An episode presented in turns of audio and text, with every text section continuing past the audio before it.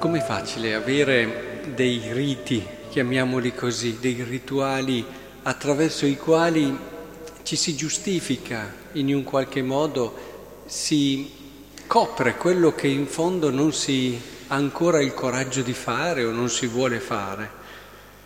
Tutti noi abbiamo tante cose che facciamo, qui. Potevano essere le abluzioni come un rituale particolare che ti fa sentire a posto, ti fa sentire bene, ti fa sentire pulito, perché hai fatto una cosa che eh, non solo magari tu hai pensato, c'è cioè intorno a te, in modo particolare, tutta eh, una forma religiosa, ci può essere un'attesa sociale le persone che si aspettano determinate cose. Tu le fai, ti senti accolto, ti senti accettato e stai già bene.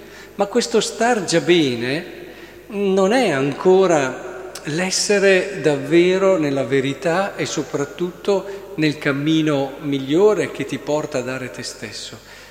Insomma, ci sono anche tante maschere che noi mettiamo Ognuno mette un determinato atteggiamento, modi di fare, può essere anche il venire a messa, può essere il guidare anche ad esempio certe situazioni, eh, guidare le persone, consigliarle anche religiosamente, eh, accompagnarle. Stiamo attenti che non diventi un ruolo e una maschera per poi sentirsi a posto e alla fine non mettere in gioco quella che è la cosa più importante, cioè Qui dice chiaramente dati nell'emosina quello che c'è dentro, cioè arrivare a quella libertà, no? quando dai nell'emosina non c'è più, sei libero, arrivare a quella libertà dentro che ti fa comprendere cosa il Signore ti sta chiedendo.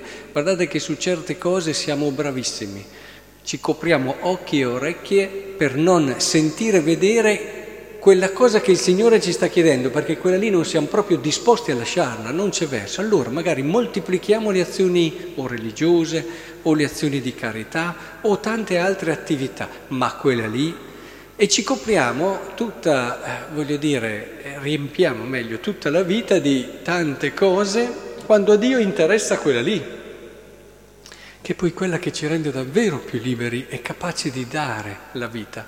Possiamo paradossalmente anche dare la vita, ma senza quella libertà che è la cosa che Dio gradisce più di tutte. E allora bisogna stare a volte attenti, perché qui sta parlando proprio dei religiosi, come se parlasse a noi, no? Loro facevano tante pratiche, tante cose. Ecco, il Vangelo di oggi è proprio come se il Signore lo dicesse a noi. Eh, stiamo attenti, stiamo attenti che tutte le nostre pratiche, che sono belle e importanti, però che anima c'è dietro? Noi siamo davvero disposti a dare in elemosina, cioè a dar via quella parte a cui siamo così attaccati, quelle, ecco, la preghiera, l'ascolto, il silenzio, a volte anche il confronto con persone che ci amano e ci vogliono bene, è decisivo per scoprire eh, questo oh, meccanismo che abbiamo attraverso il quale difendiamo con i denti quello che magari il Signore ci sta chiedendo perché possiamo essere più liberi, no? Perché ha voglia di farci tribolare, ma perché possiamo essere più liberi e capaci anche di vivere una vita ancora più ricca e piena. In questo allora che il Signore ci aiuti ad avere questa capacità di ascolto. Tutto quello che facciamo, mi raccomando, per essere realmente più liberi, per avere davvero il coraggio di andare eh, Faccio un piccolo esempio. Seguo a volte tante persone. Sono persone che fanno tantissime cose. Quando però gli vai a chiedere quella cosa lì, eh, anzi addirittura quasi si arrabbiano. E, eppure la cosa di cui hanno più bisogno. Beh, vi invito davvero ad andare a cercare quella cosa lì, perché ce l'abbiamo tutti quella cosa lì che lascio generica volutamente, cioè quel qualcosa che non sappiamo e non riusciamo e non vogliamo dare in elemosina che però è quello che adesso ci sta ostacolando più di tutte le altre cose per fare il passo successivo verso quella libertà e quella pienezza che il Signore ha pensato per noi.